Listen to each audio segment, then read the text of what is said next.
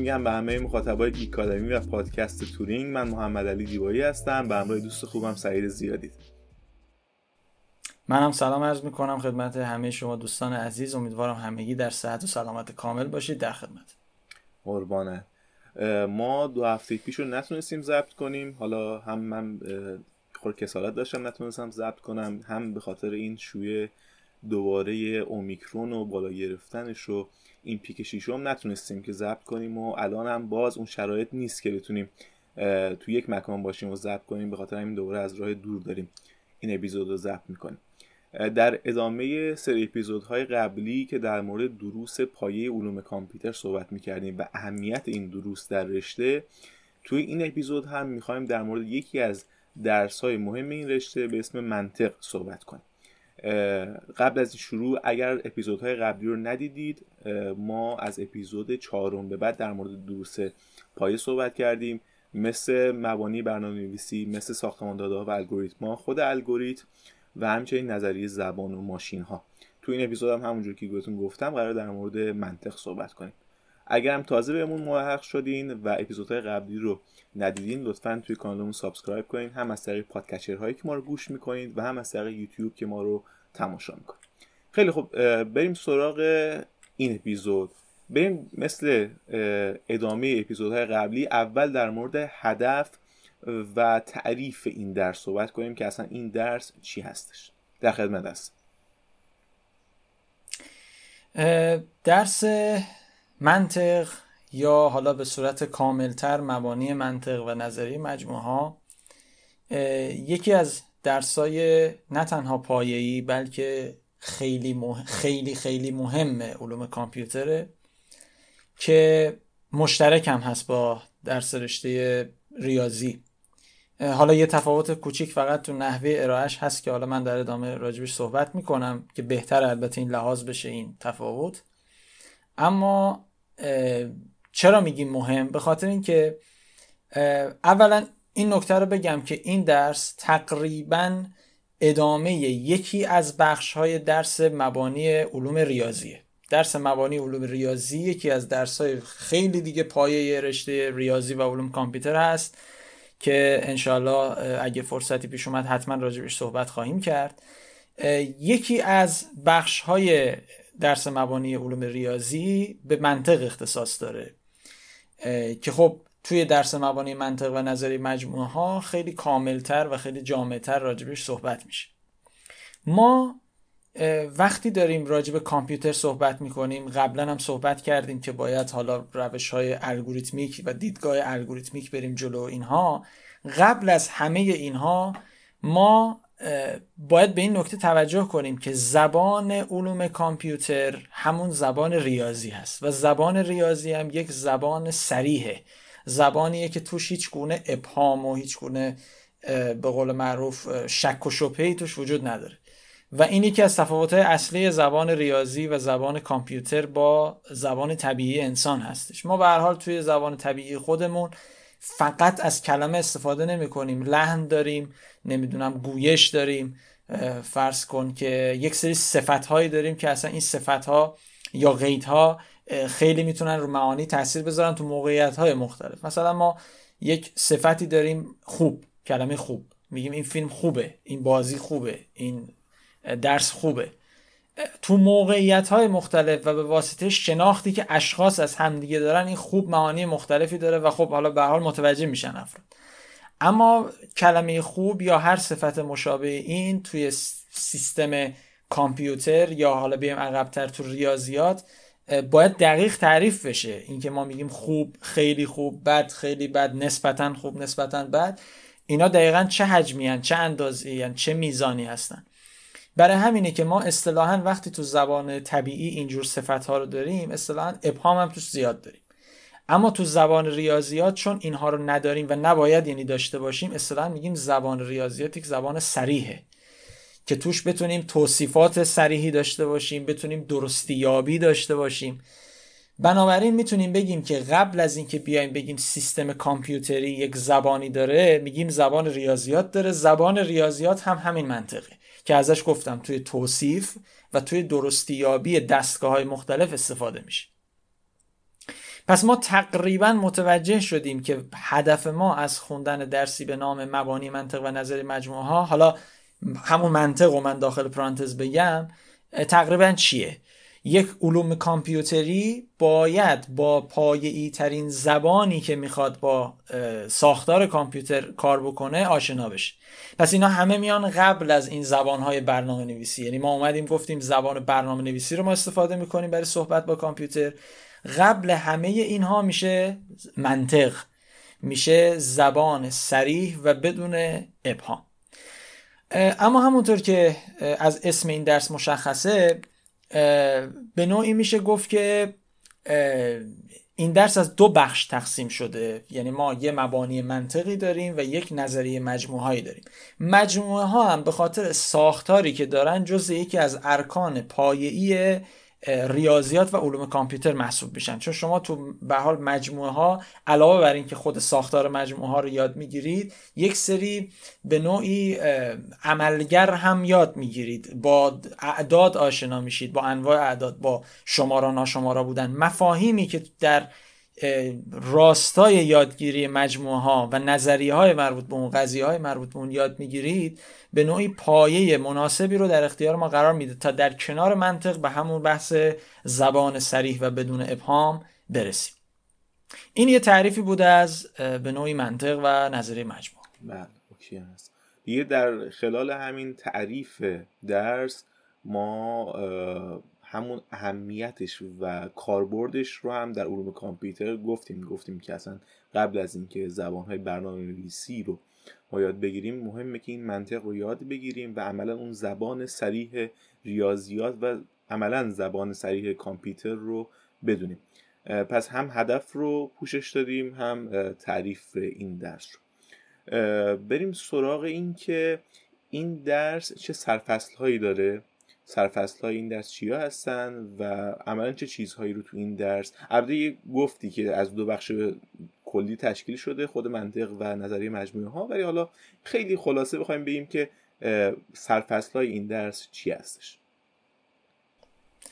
ببین محمد علی این درس درس خیلی پر سرفصلی نیست. یعنی یا اینجوری بهتره بگم درسی نیست که خیلی قدرت مانور داشته باشه که حالا اساتید محترم بیان و حالا تو درس های قبلی مثلا ما گفتیم چون سرفصل زیاده معمولا یه قسمتش انتخابیه یه قسمت. این درس خیلی قدرت مانور نداره. البته خب اساتید محترم اختیار کلاس خودشونو دارن. ممکنه خب بنا به هر دلیلی تشخیص بدن یه قسمتی رو بگن یه قسمتی رو نگن. من دارم تقریبا سعی می‌کنم بر اساس حالا اون سرفستایی که معمولا یه چیزی بین همون بحثی که ما توی سرفستای وزارت علوم داریم و بحثی که واقعا باید خونده بشه و تو دانشگاه معتبرم اینا هست. خیلی درس گسترده ای نیست از لحاظ سرفصلی بگیم تو شاخه های مختلف ورود کرده و اینها ما به صورت کلی دو بخش منطق داریم و مجموعه ها تو خود بحث منطق خب توانمندی به نوعی استدلال منطقی و همونطور که ارز کردم درستی یابی رو قرار هست دانشجو مسلط بشه. برای همین معمولا میان دو دسته منطق یعنی یک دسته منطق ساده تر به نام منطق گزاره رو مطرح می‌کنن. یه چیز خیلی ساده ایه خیلی هم چیز عجیبی نیست. هر به نوعی حالا نگم هر جمله هر پدیده ساده ای رو شما می‌تونی به صورت یه گزاره تعریف بکنی. مثلا هوا امروز بارونیه. نمی‌دونم ما امروز به پیکنیک میریم. این دوتا مثلا گزار است. بعد ترکیب هایی که اینها می‌تونن با هم رقم بزنن ترکیب های عطفی ترکیب های فصلی همون وعایی های خودمون. بله. و همچنین بحث شرطی سازی هست گزارهای شرطی و انواع اقسام کارهایی که شما می‌تونید روی منطق گزاره ها انجام بدید و اثبات اونها. حالا روش جدول درستی اینها چیزاییه که دانشجوهای عزیز می‌خونن توی بحث منطق گذاری و تقریبا مشابه همین رو در یک منطق غنیتری به نام منطق مرتبه اول یا منطق مستندات.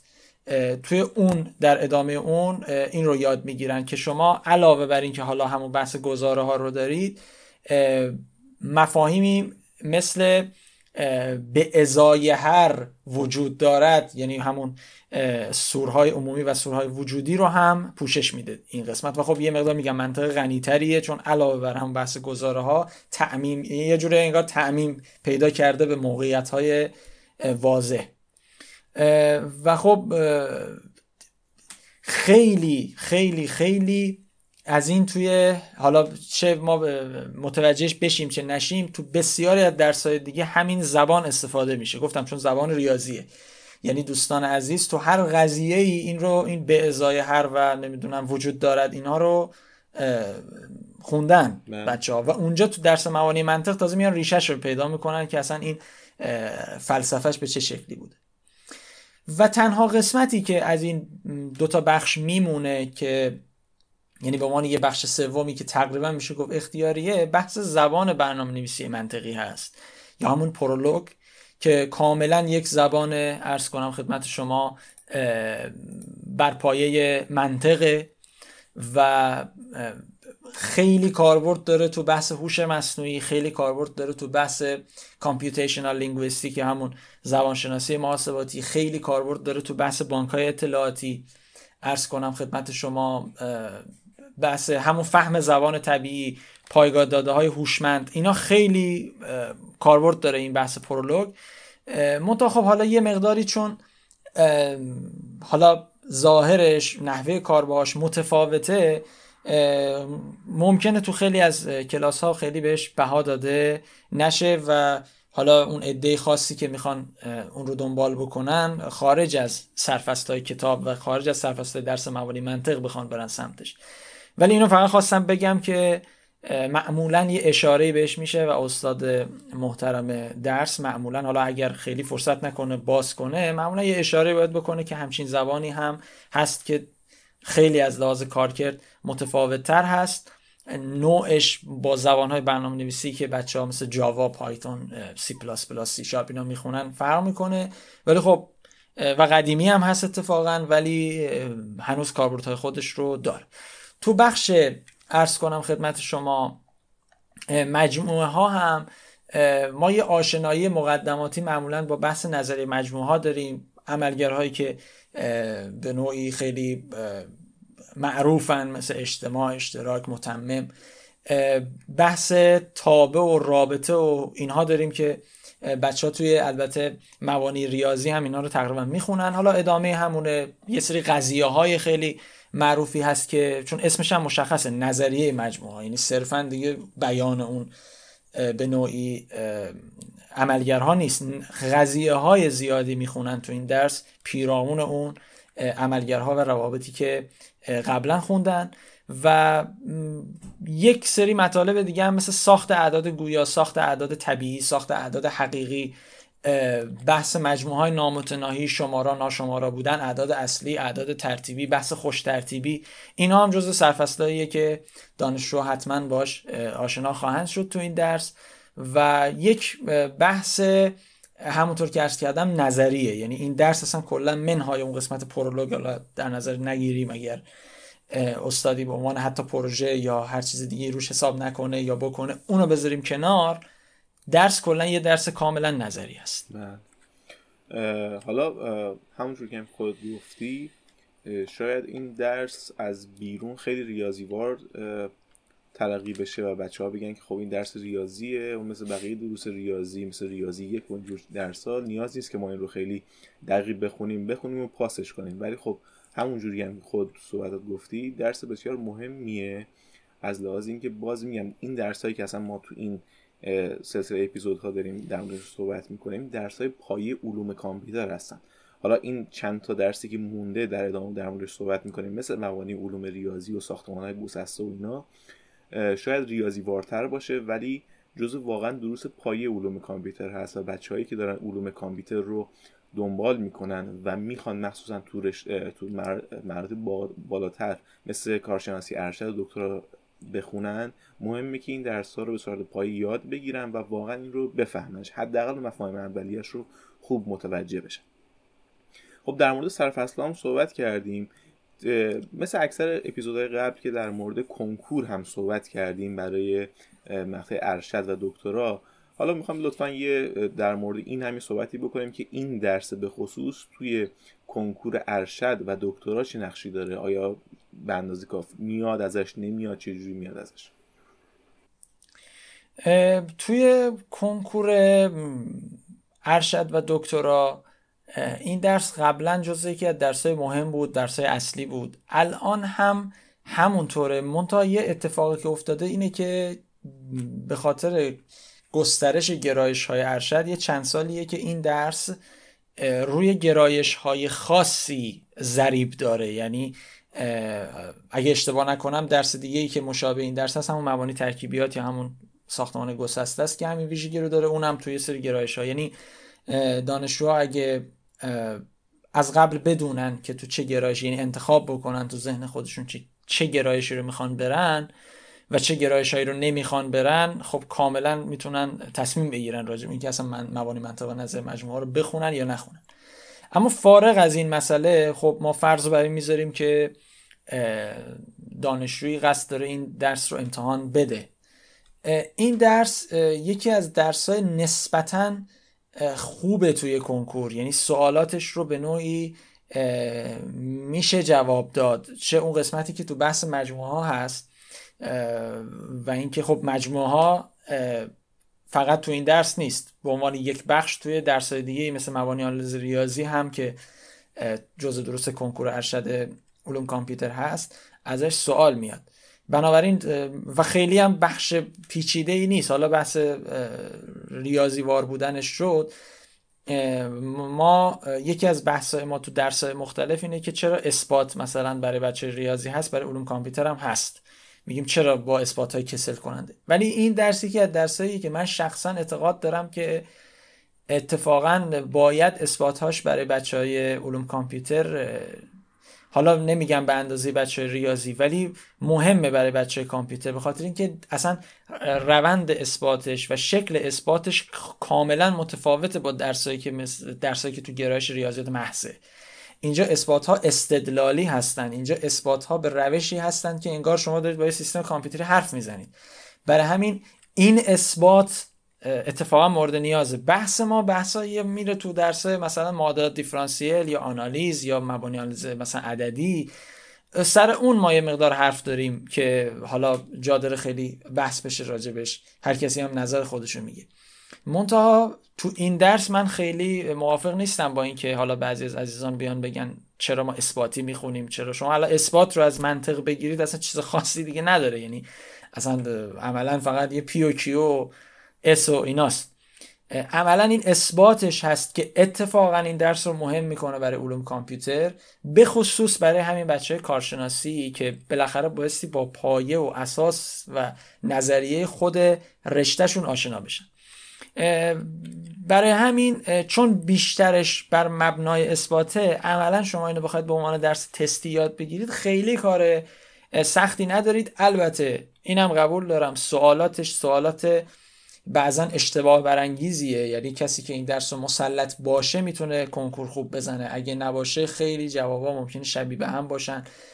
نیاز به وقت زیادی داشته باشن و خدای نکرده از وقت اصلی بچه ها ممکنه کم بکنه. برای همین اگر دانشجویان عزیز اون گرایش ها رو ببینن یعنی دفترچه رو هر سال چک بکنن اون سالی که می‌خوان امتحان بدن رو چک بکنن. اگر جز اون درس ها بود و ضریب داشت روش حساب بکنن و مسلط بشن. خیلی درس عجیب غریبی نیست. سرفصلاش هم گفتم خیلی اصلا گستردگی نداره. اتفاقا به نکته خوبی اشاره کردی در مورد اون قسمت تعریفی و همچنین اثباتی این درس من به نظرم حتی اثبات هایی که تو دروسی مثل الگوریتم درس الگوریتم هم استفاده میشه و اون روند اثبات شما یاد می‌گیریم عملا اون خود اثبات کمک می‌کنه به درک اون الگوریتمه و اون روند الگوریتمه و اتفاقا میگم این تا این روند اثباتی تو این درس ها خیلی نیازه و به خیلی میگم به نکته خیلی خوب اشاره کردی که بچههایی که تو مثلا تو مقطع کارشناسی دارن درس می‌خونن می‌دونیم که گله دارن در مورد اینکه میگن ما چرا باید اثباتی بخونیم ما چرا اینجوری و اینا. این رو حالا این حداقل در این دروس اثبات ها رو یک مقدار تحمل کنن یاد بگیرن چون اون روند اثبات هست که اصلا به درک اون الگوریتم کمک می‌کنه. باز هم میگم نکته خوبی رو گفتی. دروسی مثل مثل دیفرانسیل مثل نمی‌دونم حتی تو دروس ریاضی یک و پایا که اثبات ها رو می‌خونیم که ریاضی هستش اونا درسته بچه کامپیوتر شاید اونقدرها اون روند اثبات به دردشون نخوره و صرفا برای اون درس باشه. ولی تو دروسی مثل منطق و الگوریتم این اثبات ها خیلی نیازه و مناسبه. خب بریم سراغ منبع حالا چه منبع هایی برای این درس وجود داره و بچه ها می‌تونن با خوندنش این درس رو بهتر درک کنن؟ راجع به منبع باید بگم که حالا به نسبت درس های دیگه یه مقدار شاید منابعی که وجود داشته باشه کمتر باشه. چون میگم دو تا بخش رو به هم متصل کردن تو این درس. و خب لزوما اینطور نیست که توی خارج یا نویسندگانی که این رو تصمیم گرفتن مثلا راجع به این بنویسن بخوان این دوتا بحث رو با هم بنویسن توی کتاب. برای همین اینکه بخوایم یک کتاب معرفی کنیم که هر دوتا قسمت داشته باشه یه مقدار شاید کار دشواری باشه.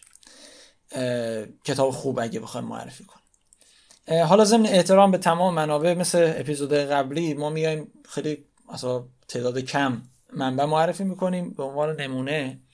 یکی از کتاب هایی که خیلی خیلی معروفه تو بحث منطق کتاب Logic in Computer Science هست. چون دید ما هم دید علوم کامپیوتری هست و برای بچه های علوم کامپیوتر داریم این رو بیشتر صحبت می‌کنیم.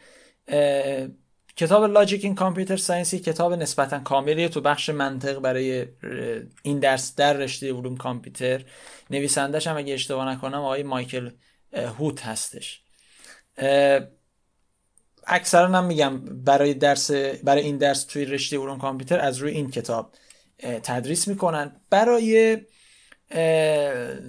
در واقع قسمت مجموعه ها برای قسمت مجموعه ها یک کتاب خیلی به نوعی حالا می‌تونم بگم قدیمی. یعنی کتاب اون که کتابی که الان گفتم هم قدیمی بوده. تا اینم تقریبا فکر کنم برای دهه 80 باشه این کتاب. ولی به حال بحث نظریه. خیلی تغییری توشون ایجاد نشده و همچنان اون نیاز رو برطرف می‌کنه.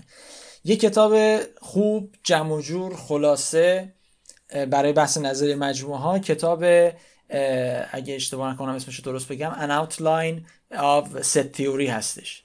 نوشته هن... آقای هنلی. این کتاب هم حالا اگه شد انشالله فایلش رو در اختیار بله. دوستان قرار میدیم از طریق کانال های مختلف و حتما اشاره هم خواهی کرد. این دوتا کتاب با هم می‌تونه یک منبع خوبی باشه برای این درس. یعنی بخش اول منطق و بخش دوم هم بحث نظریه مجموعه ها هر دوتا هم میگم کتاب های نسبتا کاملی هم تو موضوع خودشون. اون کتاب نظریه مجموعه هم که گفتم به نوعی اومده خیلی دقیقا اونجوری که معمولا مد نظر هست نظریه های مختلف قضیه های مختلف رو مطرح بکنه. اما تو کتاب فارسی هم کتاب منطق آقای اردشیر آقای محمد اردشیر کتاب معروفیه خیلی ها از اون استفاده می‌کنن. برای کنکور هم خیلی ها از اون استفاده می‌کنن. هرچند کتاب های حالا تستی و اینا هم بعضی استفاده می‌کنن برای ارز کنم خدمت شما کنکور. اما کتاب آقای اردشیر یه کتاب تو فارسی ها کتاب خیلی خوبیه. و اگر عزیزان وقت بذارن روش هم کنکورشون رو پوشش میده و هم برای به قول معروف به عنوان یک کورس سواهدی برای دانشگاه اون هم اوکی هست. اینها حالا سوای اون نظر استاد هست.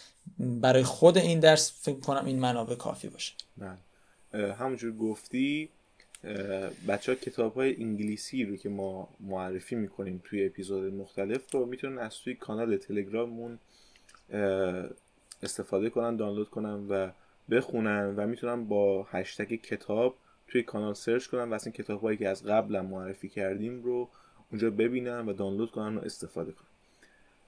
ممنونم. توی این اپیزود هم تونستیم یه جنبندی کلی بکنیم در مورد یکی از درس های مهم علوم کامپیوتر به اسم منطق و نظریه مجموعه ها در مورد تعریف و هدفش صحبت کردیم در مورد سرفصلاش هم صحبت کردیم و در آخرم منبع هایی که میشه ازش استفاده کرد برای درک بهتر این درس رو معرفی کردیم. اگر صحبت پایانی داری و یک جنبندی کلی بفرما که بعد دیگه با بچه خدافزی کن عرض خاصی نیست برای همه عزیزان تو این ایام آرزوی سلامتی دارم و امیدوارم که هرگز گرفتار این مریضی نشن و هرچه زودتر هم این شر این ویروس از سر کل جهان کم بشه فقط خواهش می‌کنم که مراقب خودشون باشن منم برای همه دوستانی که ما رو دنبال می‌کنن و از این به بعد ما رو دنبال می‌کنن و از قبل ما رو دنبال می‌کردن آرزوی سلامتی می‌کنم. امیدوارم که همیشه سلامت باشین و از این بیماری منحوس به قولی دور باشید و در کنار خانواده سلامت و شاد باشید. ممنونم که تا آخرین اپیزود هم همراه ما بودین. امیدوارم تو اپیزودهای بعدی هم همراه ما باشین و خدا نگهدارتون.